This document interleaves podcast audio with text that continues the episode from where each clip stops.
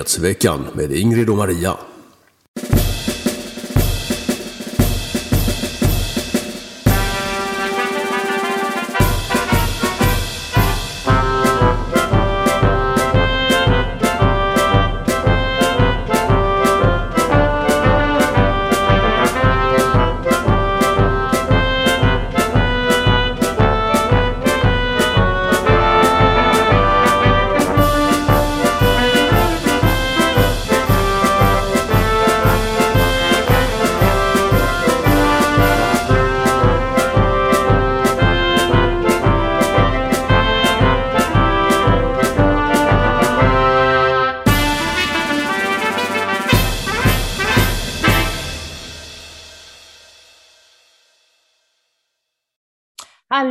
Allesammans och hjärtligt välkomna denna fredag till nyhetsveckan 185. Jag heter Ingrid Carlqvist och med mig som vanligt min kära vän och kollega Maria Selander.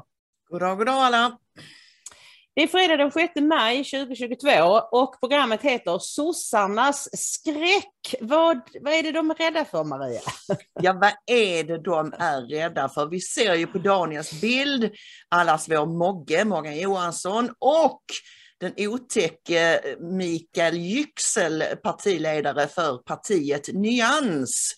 Och det är just det som du och jag ju har förebådat lite grann, att det här med nyans uppgång mm. kan innebära att sossarna blir av med en del av sin kära valboskap. Exakt, och det har nu Morgan Johansson uttryckt stor rädsla för, även om han, ja, han säger inte att vi är rädda för att förlora våra väljare, han låtsas ju att de är farliga för Sverige, vilket de i och för sig är, men mm. Ja, så ska vi prata om matkrisen som vi kommer att stå inför. Det är nu inte bara matbrist utan matkris. Vi ska visa några ganska otäcka klipp men också ett som visar vad man kan göra åt sin situation. Mm. Och så ska vi prata om Scary Poppins. ja, ja, det är ju då ehm, eh, chefen för USAs eh, nyinrättade sanningsministerium så kallat. Mm. Eh, det heter väl inte det egentligen, det heter, eh, vad tusan heter det? Det heter eh, Disinformation Governance Board. Precis. Eh, Nina Jankowicz heter den här människan och hon verkar fullständigt galen. Eh, vi ska visa klipp med henne också när hon sjunger Mary Poppins fast om fake news. Det är hon ser som fake news. Mm. Först ska vi berätta att vi har fyra Platina-sponsorer. Vi har Magnus E som skriver donation. Henrik K skriver gåva och vår kära gammelmormor skriver en vårpeng. Kram! Och så har vi veckans smash it Peter A som skriver gåva. Ni ska ha stort tack allesammans. Och även ni som har donerat lite mindre belopp och alla kommer som vanligt upp i remsan. Som vanligt, gå in på ingridochmaria.se och stötta vårt Sverigebildande, höll jag på att säga, eh, Sverigeräddande opinionsbildande arbete via Swish, Donor, Box, Eh, bankgiro eller Media Link knapp. Det är ni som håller oss igång, kom ihåg det och bli gärna månadsgivare. Ni kära månadsgivare är mina ja, bästa kompisar. du, jag ska berätta om, det var så att i, fred, i måndags så pratade vi om den här rättegången mellan Johnny Depp och Amber Heard och eh, la ut en varning till våra unga manliga följare att se upp för kaninkokerskor, det vill säga kvinnor som i många fall är narcissister och eller psykopater. Och då fick jag ett mejl och sedan ett samtal från en 58-årig man som sa att det är liksom inte bara i ungdomen man kan falla för den här typen av kvinnor. Och han berättade för mig att han hade haft eh, två, två stycken äktenskap och den första frun som han fick barn med, tre stycken tror jag till och med, eh, plötsligt när de skulle separera så, så polisanmälde hon honom för att han skulle ha haft eh, sex med, sin, med deras dotter som var sju ungefär. Och eh, han hade en väldig tur för de poliser han kom till, de förstod att det var mamman som hittade på det här. Mm. Och han fick till och med ensam vårdnad om barnen. Ja. Så han, där, där, det var ju väldigt bra. Sen gifte han om sig med en ny kaninkokerska och eh, hon polisanmälde honom för misshandel. Även det lades ner. Så sa jag så här till honom, men varför väljer du sådana här kvinnor? Vad är det du dras till? Ja, sa han, jag har verkligen funderat över detta och varje gång jag träffar en så kallad normal kvinna så är jag blir inte intresserad. Men vad är, det, vad är det med de här kvinnorna?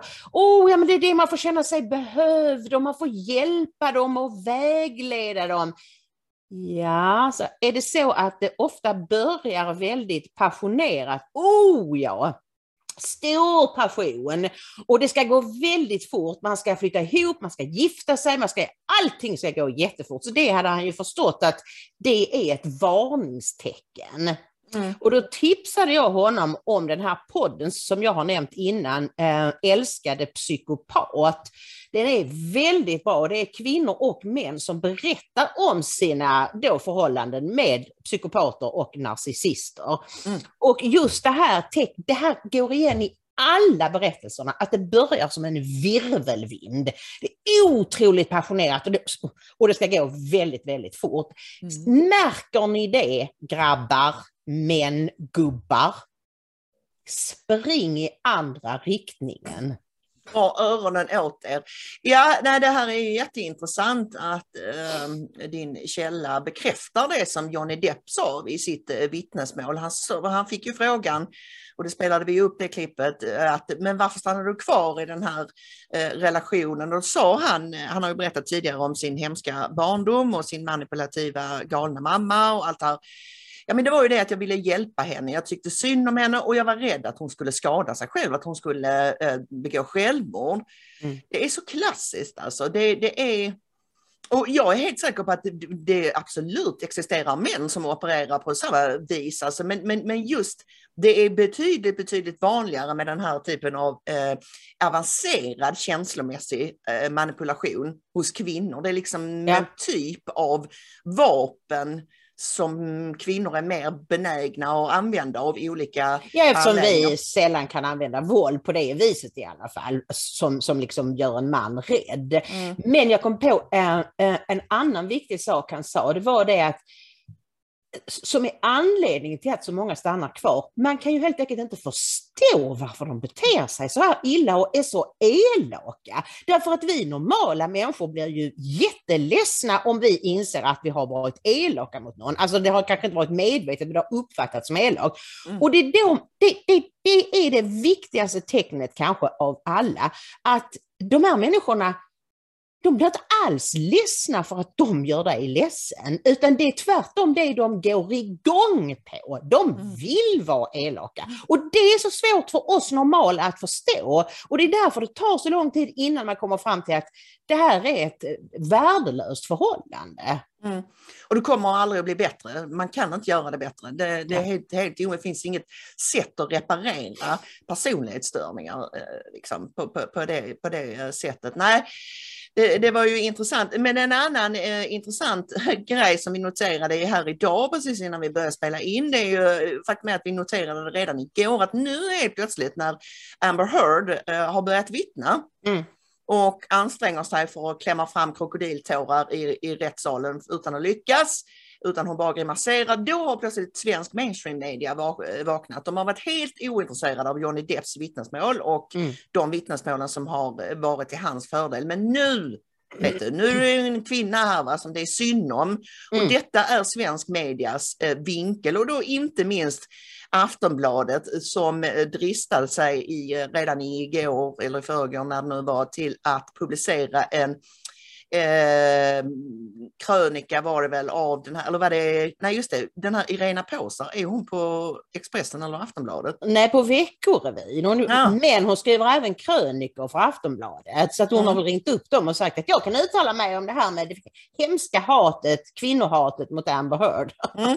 Ja, för hon skrev redan, redan häromdagen någon, någon krönika, eller igår, eh, någon krönika som fick min puls att gå igång, där, där hon liksom drev tesen att att det här att sympatin för Johnny Depp är så massiv att det beror på att folk hatar kvinnor. Mm. Eh, och eh, i den här artikeln som vi hittade nu här idag så drivs tesen att men det är ju det här då att Johnny Depp är så populär för att eh, han har varit rolig i Pirates of the Caribbean.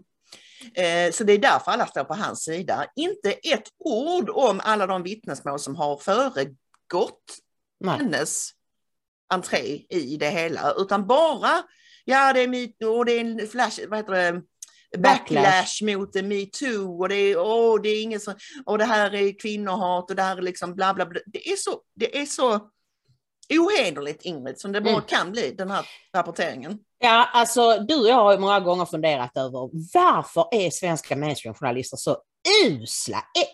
Alltså har de helt enkelt blivit dumma i huvudet eller är det de som har gått utbildningen de senaste tio åren? Nu måste jag säga, det kan inte råda någon tvekan om att, de, att, de, att det är propaganda. De, de har, det finns inte journalistik när det längre. De använder journalistikens verktyg. Mm. Men det här är ju en hitpiece. Mm. Det är meningen. Och jag menar de enda som kan tro på detta, det är ju de som inte har följt rättegången på Youtube. För det Mm. sänds ju live och det görs massor med analyser varje dag och jag tycker det är väldigt intressant. Och det vi kan se nu när hon har börjat vittna, det är ju att hon är en ganska usel skådespelare. Jag har sett flera sådana kroppsspråksexperter Mm. som visar klipp när hon du vet, berättar någonting och så samtidigt så så skakar hon på huvudet. Ja, ja, ja. Alltså hon vet att det hon säger Typiska är sant. tells som Ja, kallas, eh, det som avslöjar när man... eh, Men jag spel- menar, de som har sett detta, de vet att det här är fullständigt fel. Det är inte ett ord som stämmer i den här artikeln. Nej. Utan anledningen till att man gillar Johnny Depp, det är att han, har, han är väldigt ärlig. Man ser, han har inte skådespelat under sina förhör. Utan tvärtom liksom ansträngt sig för att hitta orden och förklara det på ett rimligt sätt. Medan hon sitter där och spelar upp en show. Mm. Och detta kallar alltså Aftonbladet för smutskastningskampanj mot Amber Heard och som jag skrev till dig innan vi började idag. Det är ju hon som har smutskastat sig själv genom att vara ett fullständigt svin. Det är ju Mm. inte, det, det här är ju ingen kampanj mot någon utan de som har åsikter om detta på nätet det är ju folk som har följt rättegången, bildat sig en egen uppfattning kommit fram till att hon är inte klok. Nej, och Johnny Depp, de skrev ju först något, något sånt där eh, liksom gemensamt uttalande om att ja, vi har kommit fram till att vi inte kan vara gifta längre, men det är, det är inga hard feelings och vi, vi var väldigt förälskade men det gick inte. Sen bröt ju hon mot allt det genom att gå ut och skriva den där debattartikeln. Och hon snodde honom på nästan 8 miljoner dollar som hon påstod att hon skulle ge bort till välgörenhet och han tog dit vittnen som berättade om att de hade fått en, en smula av de pengarna, inte alls det hon hade utlovat. Ja, akta er för psykopater hörni. Eh, de finns bland oss och det kan vara svårt att acceptera eh, och allra helst då när det här väldigt passionerade eh, inleder en relation. Det pratade vi också om i senaste podden att det kan ju vara väldigt spännande men det går faktiskt att hitta den passionen även med psykiskt normala människor så försök göra det istället. Ja, ja, var snäll och gör det. Du, nu ska vi prata om censur. Emanuel Karlsten är ju en lite lustig figur. Han, Ja. eh, han är väldigt PK och samtidigt så har han en ådra inom sig där han faktiskt står upp för yttrandefrihet och är emot censur och sådär. Mm. Och nu så skrev han då häromdagen att eh, Sveriges unika censur strider mot grundlagen men ingen vill ta ansvar. Eh, och då så, det handlar ju om det här med att Sverige har förmått de stora internetoperatörerna att ta bort ryska medier, alltså Sputnik och Russia Today. Mm. Och detta är i strid med svensk lag och som han konstaterar, aldrig i modern historia har Sverige gått ut med påbud om att viss information inte får nå svenska medborgare. Det har inte hänt med IS-propaganda, inte med barnporr eller något av de många eh, eh, eh, övergrepp som tillgängliggörs på nätet. Men med den ryska kanalen RT har det hänt i strid med svensk lag. Ja. Och vad händer då när han publicerar detta på sin blogg? Jag vet inte, vad hände? Ja men det hände ju det att han, Han blev flaggad. Ja, ja, han blev flaggad på Ja. Facebook. ja det. Alltså att detta är desinformation. Eh, va? Är det desinformation att konstatera att RT och Sputnik de facto är geoblockade i Europa? Är det desinformation? Ja men alltså du vet att då, alltså, makten har ju, det här ordet desinformation har ju skapat helt nya möjligheter för makten att, att utöva censur. Oh nej det är inte censur, nej nej men alltså vi vill ju skydda er från den hemska propagandan, rysspropagandan. Alltså se nu DN hade en hitpiece idag mot eh, Swebb-TV. Mm, mm eh, bara rubriken liksom, eh, bandlyst konspiratorisk tv-kanal sänder i öppna kanalen Kremls narrativ. Alltså alla som försöker ge en annan bild av kriget i Ukraina än den som NATO-propagandan basunerar ut hela tiden mm. är då ett rysstroll eller en putinist och är, konspiratoriska och så. Det är helt sinnessjukt Maria. Jag, ja. alltså, jag trodde aldrig att jag i min livstid skulle uppleva det här. Uh, nej, det hade varit svårt att tro för ett par år sedan, men som utvecklingen har varit de senaste två åren någonting så mm. borde man se det komma och inte minst då så, så, så eh, dras ju den här snaran åt allt, allt mer i takt med att det görs försök att bryta eh, den här censuren. Det senaste är ju nu då Elon Musks eh, köp mm. av Twitter som, som man ju direkt förstod, och det har ju du och pratat om, det, har pratat, det är lagförslag i EU, det är i USA, så slipar man politiska knivar då för att försöka motverka det som Elon Musk eh, ska tänkas göra. Och det senaste är ju då att man under alltså Department of Homeland Security, Ingrid, ja. Som startades man... efter 9-11 för att undvika terrordåd. Mm. Under denna myndighet har man då skapat en Disinformation Governance Board. Alltså, hur ska vi översätta det? En uh, ja, översiktsnämnd mot desinformation eller ja. något sånt där. Ja ett sanningsministerium ja. som talar om för dig vad som är sanningen och vad som är lögn. Du ska inte själv tänka, du ska inte ifrågasätta det makten säger åt dig, för det är per definition sant och allt annat är lögn. Det här är så fruktansvärt kusligt Ingrid. Det är, nackhåren står upp när man funderar på vad det här kan sluta i. Men ska vi kolla ett litet klipp om um, vad det här kan innebära och även bekanta oss med, eh, med Disinformation Governance Boards uh, nya chef Nina Jankowicz. Yeah. And then Harold says, what you, you wasn't sure what to call it. It's the Disinformation Governance Board or DGB mm, in honor of KGB, because that's what it is. It's oh. the thought police. This is a person who did, who did, doesn't say mom. She says birth person. She also says Twitter is for cis normative white males. So she's a woke bot.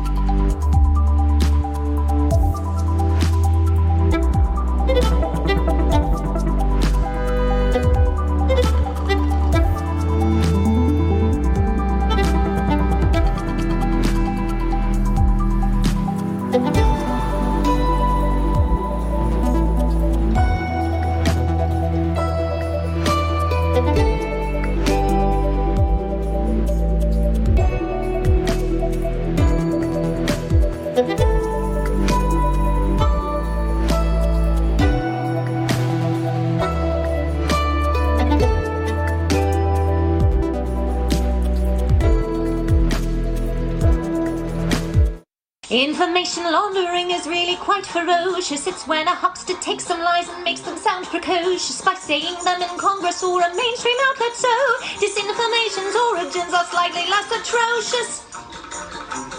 It's how you hide a little, hide a little lie. It's how you hide a little, hide a little lie. It's how you hide a little, hide a little lie. When Rudy Giuliani shared bad intel from Ukraine, or when TikTok influencers say COVID can cause pain, they're laundering disinfo, and we really should take note and not support their lies with our wallet, voice, or vote. Oh.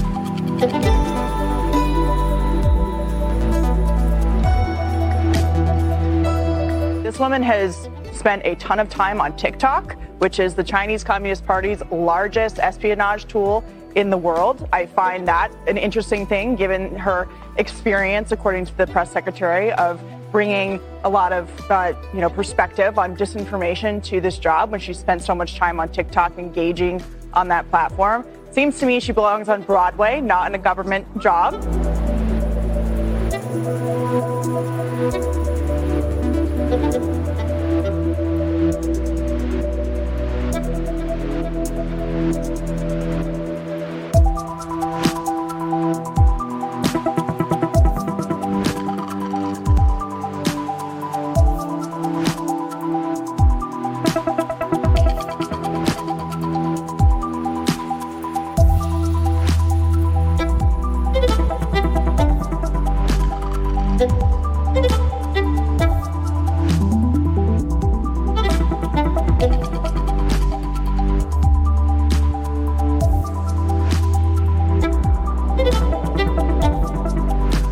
You a sense of who she is. Um, she's an expert on online disinformation. She was formerly in the Wilson Center's disinformation. She was formerly a disinformation fellow at the Wilson Center.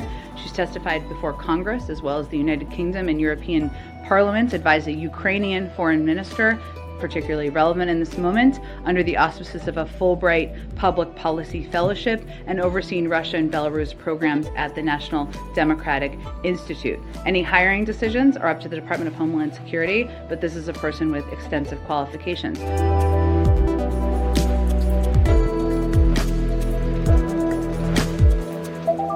Now, she's not simply a hypocrite. She obviously is, whether she knows it or not. She would be too dim to understand hypocrisy.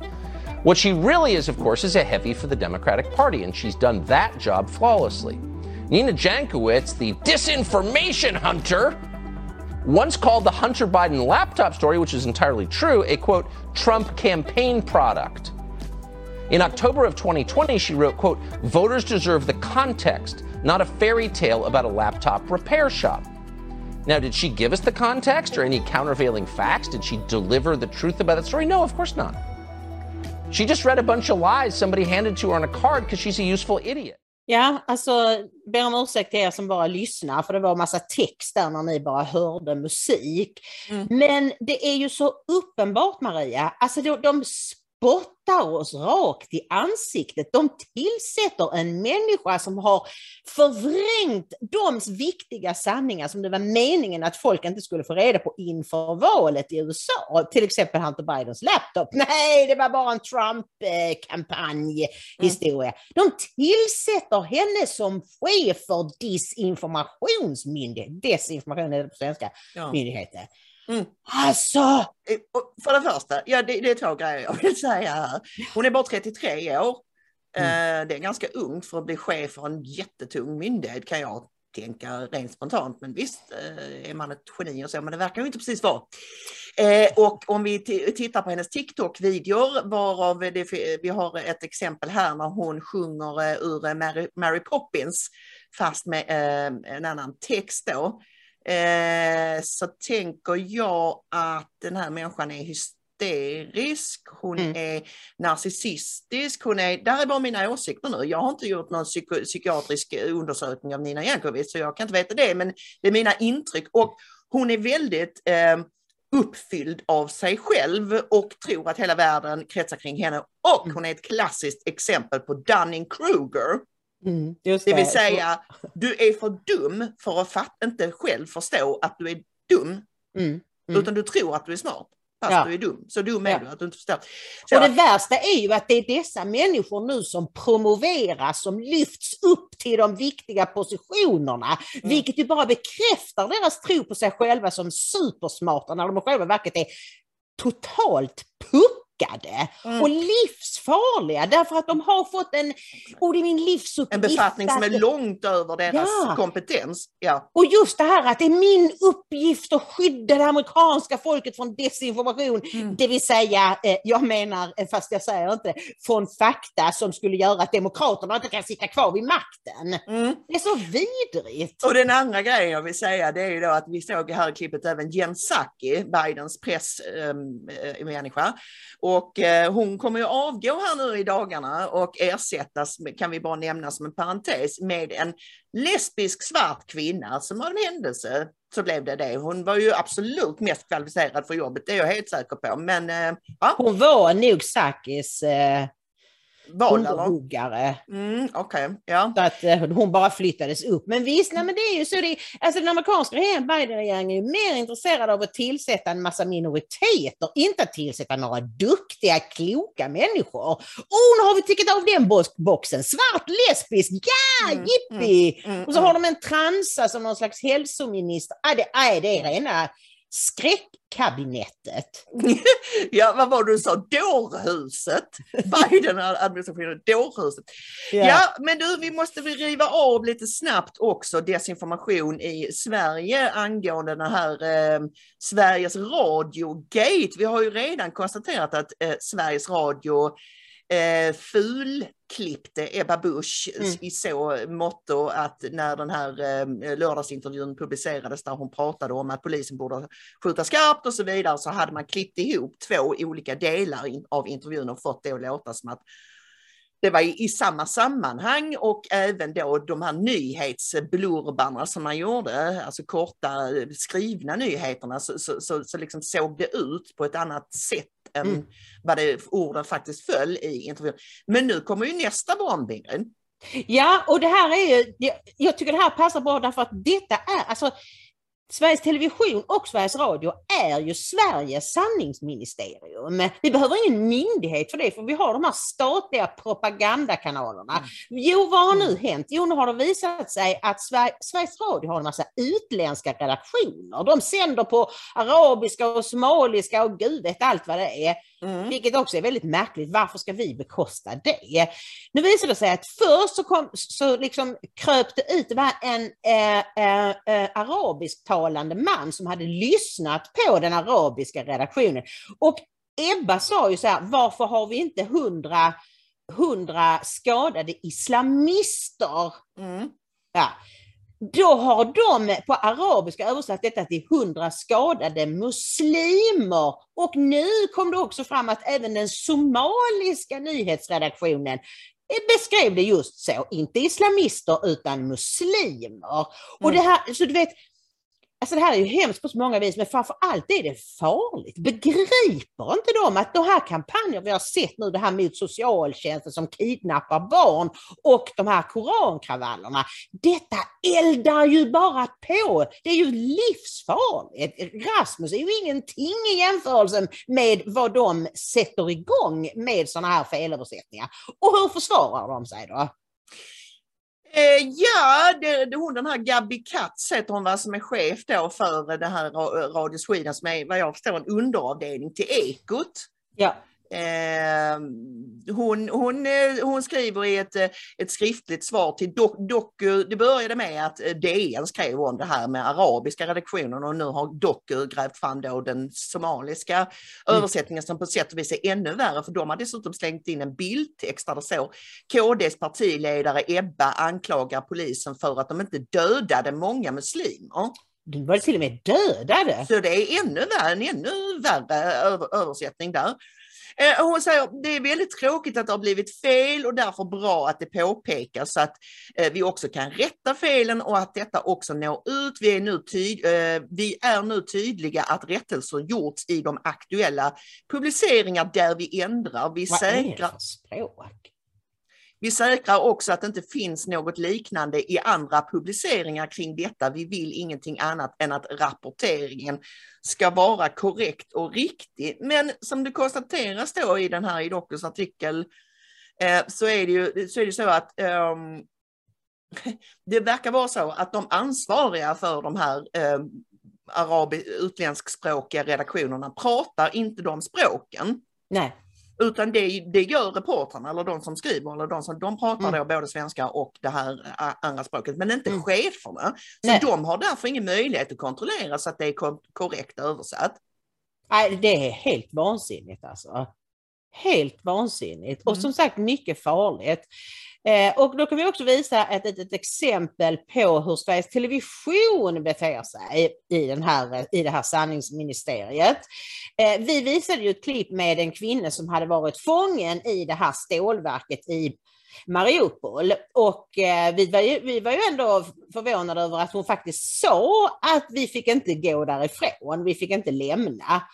Så det Mm, men det var TV4. Det var TV4 ja. Den, Mm. Vi förstod ju att den, den intervjun också var hårt klippt. Ja, Och vi påtalade det att hon säger att vi blev inte utsläppta. Men sen, sen hade både du och jag en känsla av att hon sa, sa nog mer om det.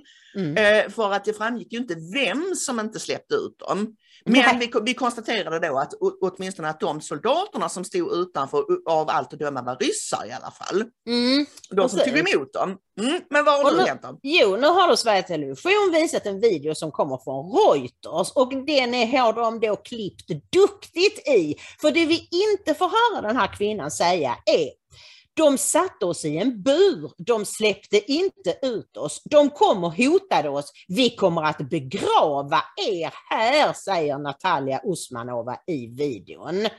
Hon fortsätter, inte alla, vissa. Eh, ja, var liksom normala och så sa de att oroa er inte, de bryr sig om er, de kommer att förhandla för att se till att ni släpps, men vi trodde inte längre på det. Ja, och de satt och vaktade utgångarna så ingen kunde ta sig ut. Och jag vet inte, har jag berättat det för dig att fåglarna berättade för mig igår att eh, de kom med ett krav till ryssarna, alltså eh, soldaterna. Eh, om de fick ett ton mat och mediciner så skulle de släppa ut de civila. Mm, Bara, mm. "Var- Varför skulle Ryssland göra det? Det är inte ryska medborgare. Nej, svaret var kort och gott njet. Men alltså hur kan de tro att de är i en förhandlingsposition? Det kan ju bara vara för, Maria, att de vet att de själva skiter fullständigt i liven på de människorna som är där nere. Medan de tror att ryssarna är mer humana och skulle kunna tänka sig att ge dem saker för att rädda liv, ukrainska liv. För själva är de inte ett dugg intresserade av att rädda liv. Det är onekligen det eh, intrycket man får och folk verkar liksom inte förstå riktigt den här utpressningssituationen som har, som har uppstått där. Jag pratade med en anhörig om det häromdagen, att du förstår att det är, det är Assad som inte släpper ut dem. Va? Mm. Alltså, eller? Nej, nej. Liksom, det, det, folk verkar inte alls ha fattat att de tror, verkar tro att det är ryssarna som inte släpper ut de civila. Eh, vilket jag inte riktigt... Trodde den här personen även att ryssarna skulle stå och skjuta civila som kom ut? Mm, det skulle nog vederbörande kunna, kunna tänka sig och tro. Det frågar jag inte om, men det, men det tror jag. Nej, du, vi lämnar den skiten nu för jag är då, eh, trött på hela Ja. det äh, grejset. Så att, eh, vi går in istället på kriget mellan S och Nyans, Ingrid. Ja, då, ehm, vi ska nog börja med att berätta om Morgan Johanssons uttalanden i Expressen. Eh, det är en sån här premiumartikel, men vi för er skull så prenumererar vi på det. Aftonbladet vägrar att köpa. Mm, de är så Det- det- dåliga också. Ja, de är så usla. Expressen har då och då eh, intressanta saker faktiskt. Och de, de, har, det- de har bättre skribenter också. Ja, och här är den här Thomas Nordenskjöld som har Ja. skrivit, som, som är den som ställer jobbiga frågor faktiskt på eh, Magdas presskonferenser bland annat. Mm, Du mm. vet. För frågar varför, varför ska, jaha nu ska ni lösa problemen, det har ni inte gjort hittills, så varför ska vi tro på att ni klarar det nu? Det är han. Ja, just det. Ja. Just det. Mm. Ja, och eh, då, då är det ju då att Morgan Johansson han, han ska här förklara varför regeringen inte har lyckats bryta utvecklingen och vilka som blir nästa stora steg för att trycka tillbaka våldet. Samtidigt varnar han i kraftfulla ordalag för det nybildade partiet Nyans som nu försöker locka muslimska väljare i de socialt utsatta områdena. Det är extremt farligt, säger han. Nå, nå lille Mogge, vad är det som är farligt? Ja, berätta. Vad är det som jag, är jag farligt? försöker att leta upp vad han Ja. säger, det är en så lång artikel. Ex- Men, men, saken är ju den att det är ju han själv och hans företrädare och hela regeringen och även Reinfeldt-regeringen som har försatt oss i den här situationen. Det är ju, det är ju inte Nyans som har eh, släppt in alla dessa människor. Nej, nej, det är sant. Eh, Socialdemokraterna har traditionellt haft ett mycket starkt stöd i många av de socialt ut- utsatta områdena och bland många invandrargrupper. Men inför valet utmanas man nu av nybildade partiet Nyans som framförallt vänder sig till muslimer framför allt skulle väl påstå att de vänder sig enbart till muslimer, men ja.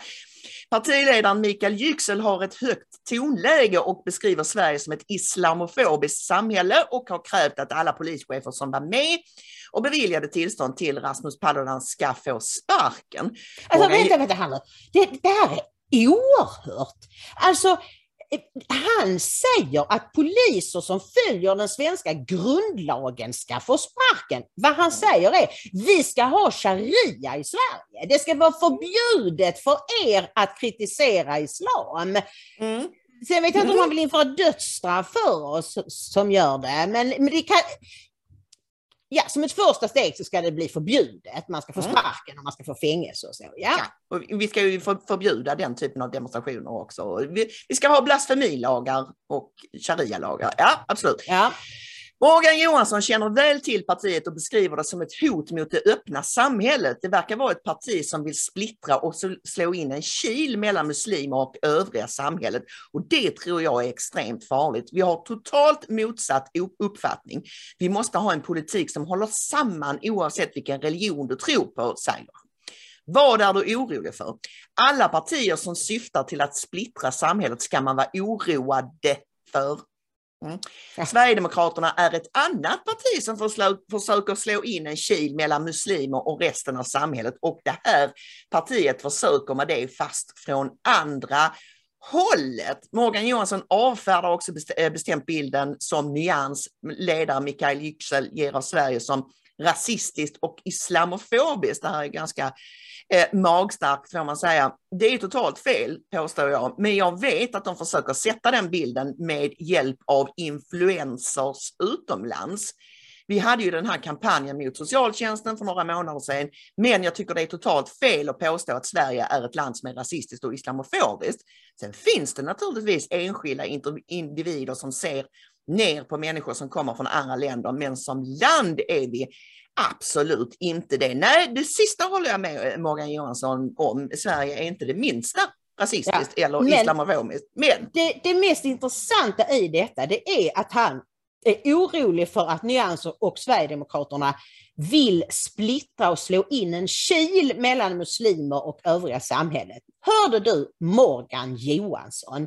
Det är du som har öppnat dörren för två miljoner muslimer som har slagit en kil in i det svenska samhället. Detta är ingenting vi har bett om. Du borde veta att islam inte underordnar sig något annat än sharia. Att de ser sig som övermänniskor, att de ser ner på oss svenskar som otrogna, orena hundar. Det är ditt fel Morgan Johansson. Att det sen finns partier som Sverigedemokraterna som vill lösa det. Mm. och AFS som vill ha återvandring av de absolut flesta av dem som absolut aldrig kommer att underordna sig svensk lag.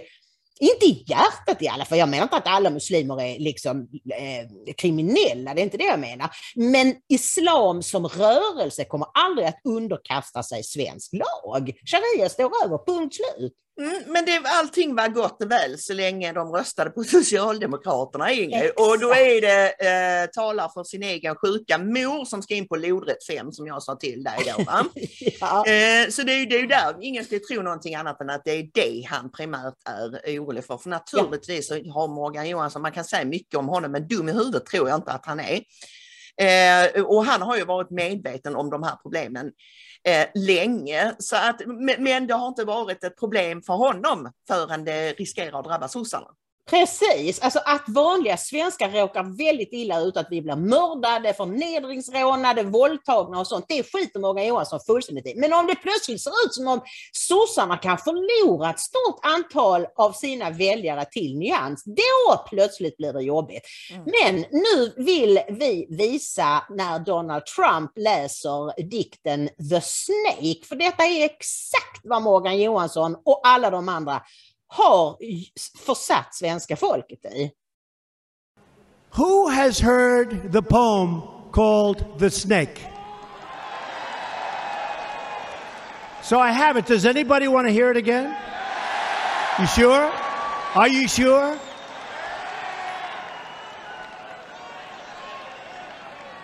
Okay. So let's dedicate this to General Kelly, the Border Patrol and the ICE agents for doing such an incredible job. Right? This was written by Al Wilson a long time ago. And I thought of it having to do with our borders and people coming in. And we know what we're going to have. We're going to have problems. We have to very, very carefully vet. We have to be smart. We have to be vigilant. So here it is the snake. It's called the snake. On her way to work one morning, down the path along the lake, a tender hearted woman saw a poor, half frozen snake.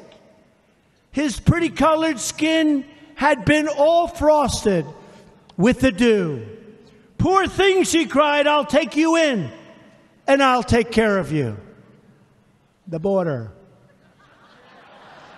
Take me in, O tender woman. Take me in, for heaven's sake. Take me in, O tender woman, sighed the vicious snake. She wrapped him up all cozy in a comforter of silk and laid him by her fireside with some honey and some milk. She hurried home from work that night, and as soon as she arrived, she found that pretty snake she'd taken in had been revived. Take me in, O tender woman. Take me in for heaven's sake. Take me in, O tender woman, sighed that vicious snake. She clutched him to her bosom. You're so beautiful, she cried. But if I hadn't brought you in by now, oh heavens, you would have died. She stroked his pretty skin again and kissed him and held him tight. But instead of saying thank you, that snake gave her a vicious bite. Take me in, O tender woman. Take me in for heaven's sake. Take me in, O tender woman, sighed the vicious snake. I have saved you, cried the woman, and you've bitten me, heavens, why? You know your bite is poisonous, and now I'm going to die. Oh, shut up, silly woman, said the reptile with a grin. You knew damn well I was a snake before you took me in. Ja, det är strålande. Han vet ju verkligen hur man levererar en dikt. Åh, Eh. Trump, vi saknar dig! Det här påminner, den här berättelsen påminner väldigt mycket om eh, fabeln om eh, skorpionen och grodan. Det är en groda som, som ger en eh, skorpion lift över en eh, brusande flod.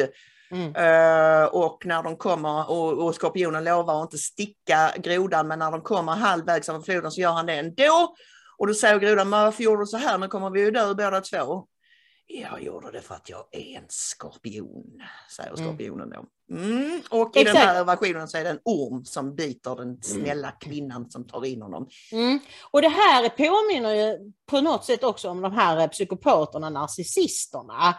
Alltså att vi som är normala svenskar inte kan föreställa oss att människor som har fått allt, vi har gett dem av våra skattepengar, vi har gett dem lägenheter, barnbidrag, gud vet allt vad det är, att de skulle eh, vara otacksamma och till och med elaka mot oss. Nej. Och då ska vi lägga till brasklappen, inte alla, nej, nej, vi säger inte att alla människor som kommer till Sverige är skorpioner och ormar, nej, nej, nej, nej. nej, det är nej, inte det vi säger, absolut inte. Men det finns sådana här individer och det är också så att, att ehm, vad ska vi säga, dåliga egenskaper och dålig, en dålig kultur kan frodas fritt i ett naivt samhälle som Sverige. Ja, precis. Det är verkligen... Eh, och sen ska vi säga det att det är inte bara då ehm, alltså Morgan Johansson som uttalar sig om Nyans, utan Mikael Yüksel har då svarat honom på Twitter. Det minoritetsfientliga partiet Socialdemokraterna är oroliga. De har all anledning att vara det. Partiet Nyans har lyckats avslöja deras rätta ansikte. Nu tycker jag han har fullständigt alltså fel, det här är bara löjligt. Men nu han utmanar alltså Morgan Johansson och sossarna Mm. och startar liksom ett slags krig. Och det kriget handlar om muslimernas röster. Mm, mm. Och, alltså, jag tror ju inte att de kommer att ta sig till riksdagen i det här valet. Därför att de, men det beror ju på vad imamerna säger åt muslimerna. Men de flesta bidragstagande muslimer tror jag nog tänker att nej, men det är, sossarna är ändå de som sitter i Rosenbad. Det kommer att ta många år innan Nyans tar över där. Liksom. Alltså det, ju, det finns väl någon sån knepig regel att om man tar tillräckligt många mandat i kommunval så har man rätt till en plats, plats i, i riksdagen. Ja, och det är Och- det han satsar på, att få 12 procent i Malmö. Ja, mm, det låter ganska mycket men omöjligt är det ju klart inte. Men det är som du säger, det beror på vad instruktionerna är eh, från eh, imamer och klanledare och så vidare. Vi, vi såg ju någon bild när han var på något möte i Malmö, där han den här Barakat var Mm. med på mötet. Mm. Så att det är mycket möjligt att han uppmanar sina att de ska rösta på Nyans. Du, innan vi knyter ihop det här blocket, är det något mer du eh, absolut vill eh, bibringa lyssnare och tittaren? Ja, jag vill nämna det här eh, sossarnas avtal med muslimerna. Vi behöver inte prata om det, men alltså 1999 eh, via Broderskapsrörelsen som sen blev Tro och solidaritet för att de skulle ha alla religioner och som nu har en ordförande som är muslim. Alltså en, redan 1999 lovade sossarna att om ni får era muslimer att rösta på oss så ska ni få finnas på, på riksdagslistor, på regionfullmäktigelistor, på kommunfullmäktigelistor. Mm. Ja, det, De har helt enkelt köpt en massa röster. visst. Eh, Det visste ju du och jag, men det kanske inte alla är fullt medvetna om. De tror bara att det är skitsnack och, och, och, liksom, och även sådana här eh, röstköpsförsök har ju även gjorts från eh, Miljöpartiet och Centerpartiet om jag inte missminner mig. Alltså, de har avslöjats med bandinspelningar, med dokument och så vidare som stödjer att man har sagt rösta på oss så ska vi ge er det och det. Mm. Mm. Så är det. Och det skulle, vara, det skulle vara helt otänkbart för, för alltså, svenska partier att försöka det med svenskar. Mm. Men så det, menar, det säger också hur de betraktar de här människorna. De är ett kollektiv som inte har några egna individuella åsikter utan som följer vad ledarna säger. Ja. Eh, Och när det passar så är man medveten om det och utnyttjar det och när det inte passar så förnekar man att det är så. Ja, exakt så. Mm.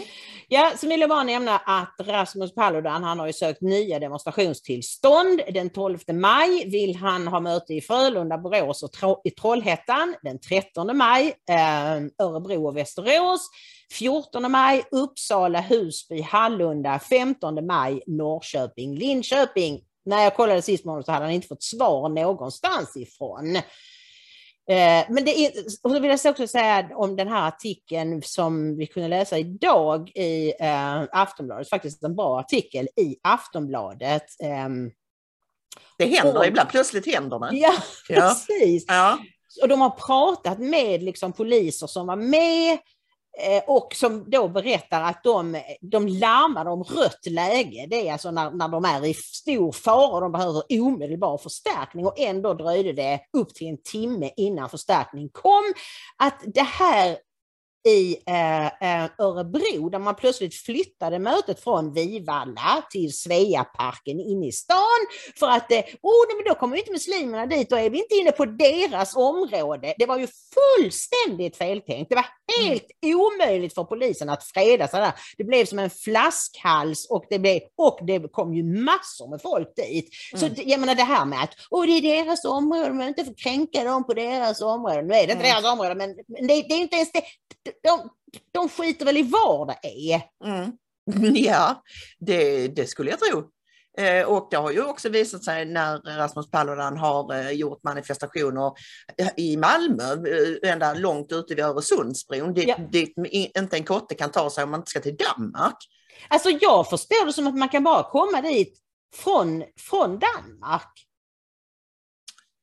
Ja, det finns kanske någon annan avfart, men det är ganska mäckigt att ta sig dit i alla fall Ja. kan vi konstatera och det är långt ute i, i, i obygden. Mm. Så att det, det är definitivt inte på någons område. Nej.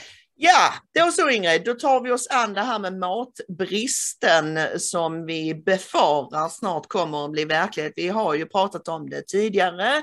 Energipriser och eh, ja, eh, brist på konstgödsel och en massa andra faktorer gör att vi, det, det, det, vi riskerar att hamna i en Ja, situation där, alltså, där vi, Mm.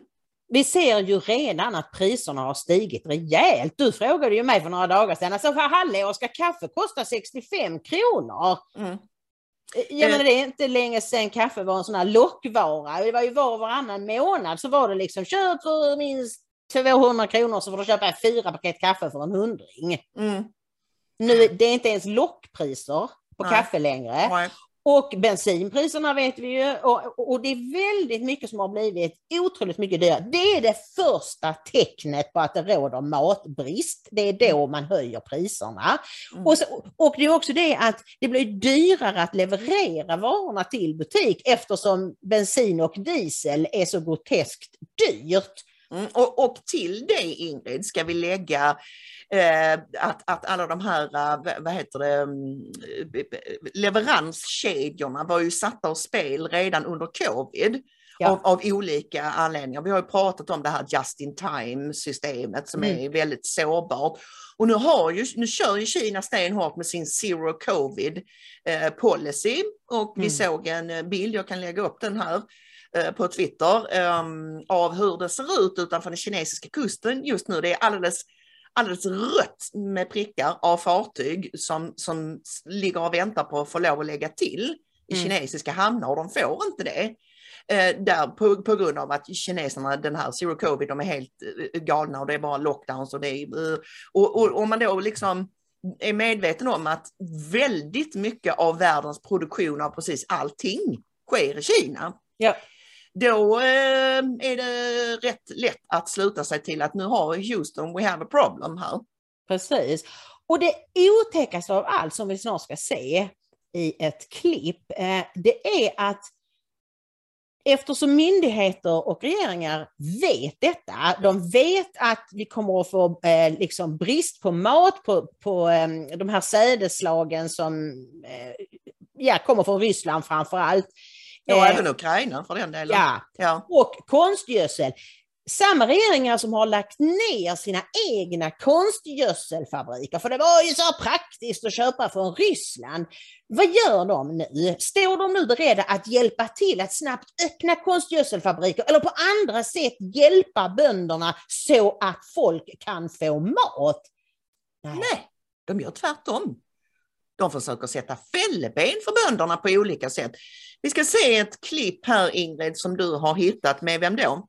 Joshua Phillips som jobbar på eh, Epoch Times och eh, vi ser ett klipp där han just har konstaterat det här som vi sa nu att eh, det, det- det kommer att bli kris och vad gör myndigheterna? Och så ska ni få se.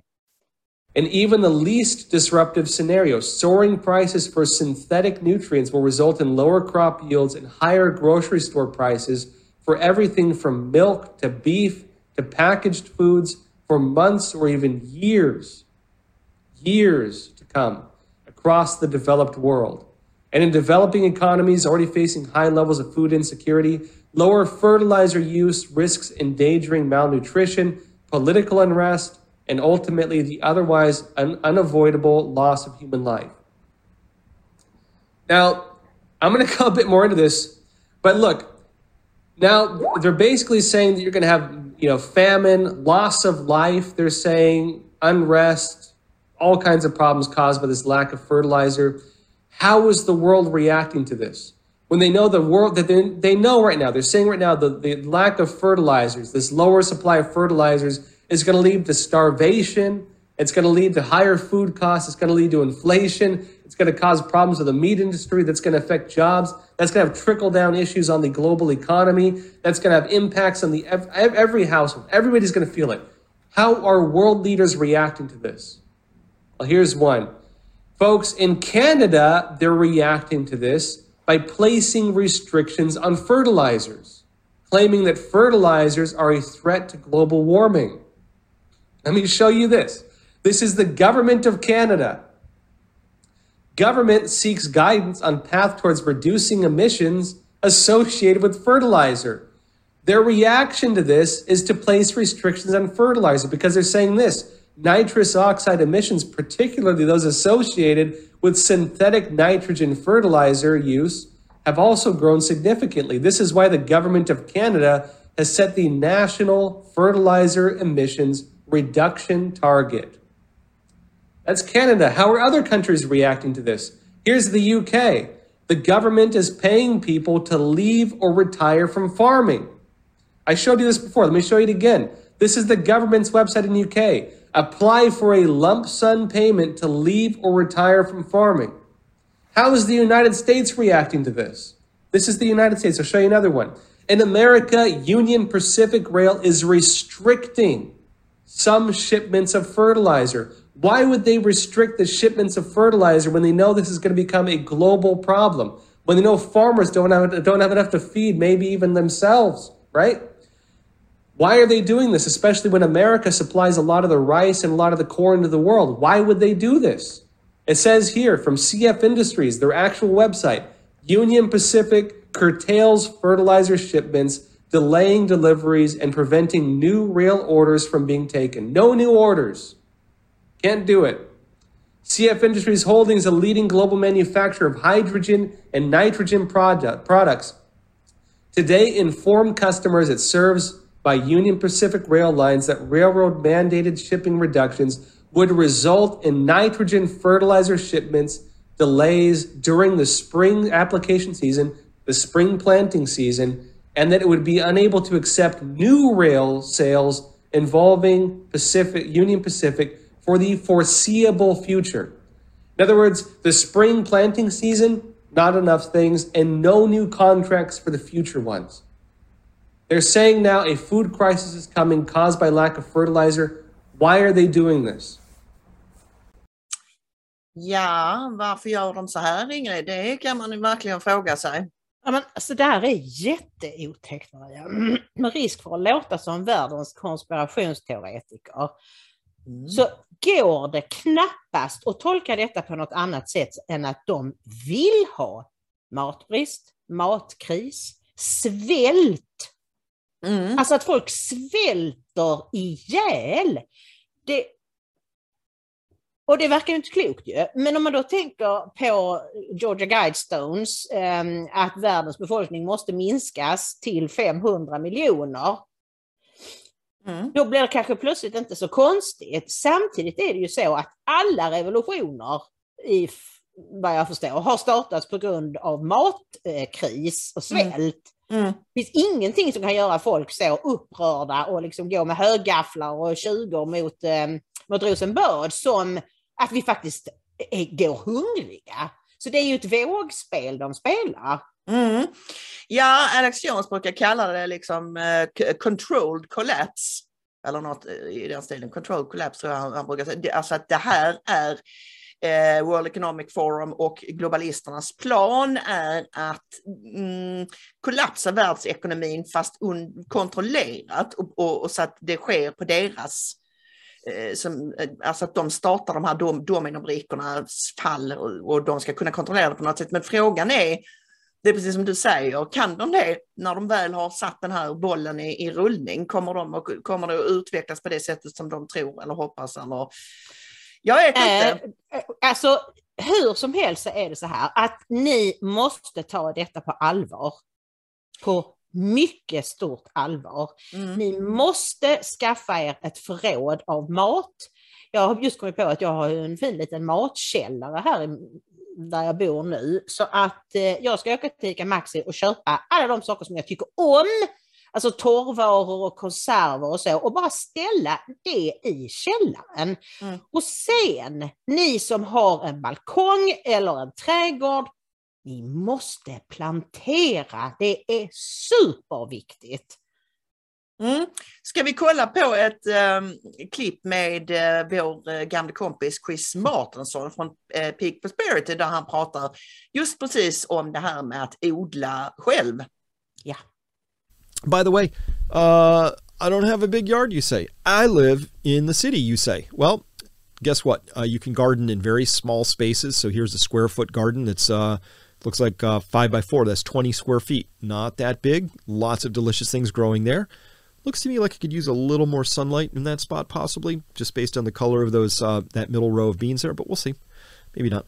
And then as well, look at this vertical garden right here on a balcony. Uh, you can always get engaged with growing food wherever you happen to live, unless, unfortunately, you have a, a north side balcony uh, in, in a city or you have no balcony whatsoever. But even then, there are things you can do hydroponic little towers, little little arrays that you can grow indoors if you need to. So, really get started with that.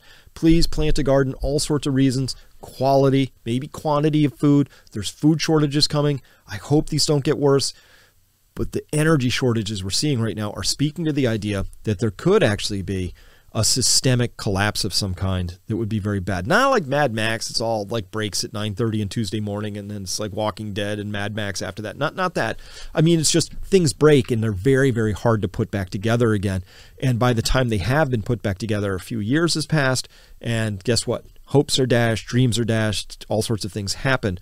And a lot of this can be avoided. It all it, listen, it didn't have to be this way. It didn't. Like all of this was perfectly avoidable. I could see this coming. Other people can see this coming. So, this level of having common sense be part of this story again.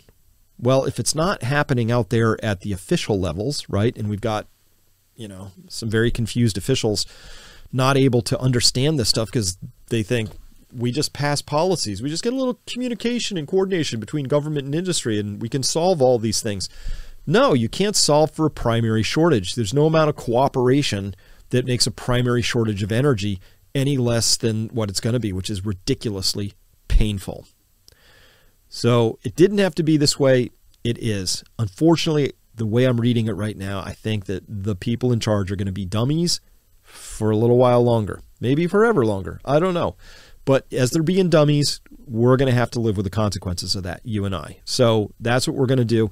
And by the way, um, I'm going to have part two of this, about to go there. This is over at Peak Prosperity. I actually think we're at the verge of the biggest real estate crash ever is coming.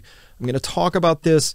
A little bit speculative. It's probably a little early. Hey, that's how I roll. I tend to be early. So if you want to hear about my views on why I think there happens to be a big giant real estate crash coming, please come on by Peak Prosperity. That's for my members only. So um, if you want to join up, hear that, great. If you like conversations like this, come join. Meanwhile, please, please, please plant a garden. Get ready because we're going to be facing some really big shortages this year. Just wish I had better news for you. Ja, det här Ja. är på allvar. Du, du, du suckar, men jag tycker ändå, anledningen till att vi visar det här är ju att Chris har ett tips om någonting som man faktiskt kan göra, nämligen odla själv. Och han visar ju här då att även om man bara har en balkong eller väldigt pytteliten trädgård så kan man fixa det ändå med sådana här odlingslådor. Eh, man kan bygga på höjden som han visade här. Och, eh, Ja, när du och jag hade sett eh, Chris häromdagen så, så skickade jag ju ut min man i panik för att köpa sättpotatis. Ja. Det visade sig vara helt omöjligt att få tag i här i Trelleborg. Vi ska le- leta vidare i, i Malmö. Det var slut precis överallt. Och ingen av de här stora eh, företagen visste någonting om när de får in nya leveranser. Nej. Eh, De sa, han hade pratat med personalen, och de sa alla tre att det hade varit helt crazy med folk som ha- hade bara köpt som galningar. Det är Så- lite uppmuntrande tycker jag, för det Mm. betyder att det är många som har förstått vad som är på gång. Och tänk nu, Men- så, ja, men jag har aldrig odlat någonting, jag vet inte hur man gör. Tacka då Gud för att du lever i dessa internettider, för det är bara att googla sig fram. Hur gör man? Hur sätter jag potatis? Hur långt ska det vara mellan dem? Och vi satte potatis hos min eh, dotter, min hjärtedotter eh, på Valborg. Och eh, de hade köpt en sån här liten påse med kanske 15-20 potatisar och det kommer att ge dem potatis i, över hela sommaren. Så det är inte frågan om att du ska gräva upp hela gräsmattan och liksom producera i någon industriell skala, men du ska se till att du har mat som du, som du styr över själv. Mm.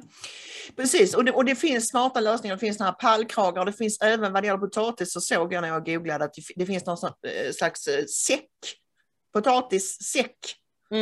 Där man, kan, där man kan eh, få jättemycket potatis i en sån säck. De kostade 250 spänn ungefär en sån. Ja, Så ja. det var ju inte någon jätteinvestering precis. Det, det, det finns olika lösningar, men prata med dem på er lokala eh, trädgårdsmarknad så vet de. För, för det är också så här, det finns massa olika sorters potatis. En del Mm. skulle satts redan i april och en del kan man sätta nu och en del ska inte komma från scen och, och så här. Men, eh, men eh, det är helt fantastiskt det här med sättpotatis. Jag fattar inte riktigt hur det går, går till. Att, att en sån här pytteliten paket kan bli Ja. massor med potatis, men så är det ju. Ja, ja. Så, att, eh, så odla själva hörni. Vi, har redan odla, vi odlar redan rädis och lök och jag ska baske mig få tag i potatis också. Mm. Och kanske morötter. Och någonting Ja men annat. precis, Mm. precis. Ja, ta, eh, ni får gärna mejla eh, era tips till oss, ni som Mm. är proffspreppare Gör gärna och det. ni som eh, är alldeles nybörjare, vad tänker ni göra och sådär. För att det här är superviktigt och sprid det till alla som du älskar och är rädd om. Mm. Gör så, eh, kära vänner, så eh, tar vi och knyter ihop denna säck den här fredagen med orden att om ni gillar det ni ser och hör, snälla gå in på ingridochmaria.se och stötta oss med en slant så vi kan fortsätta med vårt eh, ja, upplysningsarbete kring ditt och datt, Ingrid. Ja, precis. Framförallt i dessa tider med sanningsministerier som poppar upp. Statliga medier som ljuger sina läsare och lyssnare och tittare rakt upp i ansiktet. Vi är viktiga faktiskt. Ja, vi tycker, vi tycker det i alla fall och vi försöker hålla oss till sanningen så gott så som vi förstår den. Mm. Eh, det är alltid vår ambition. Nu så vill jag önska alla tittare och lyssnare en trevlig helg med orden Gud välsigne er. Gud välsigne er.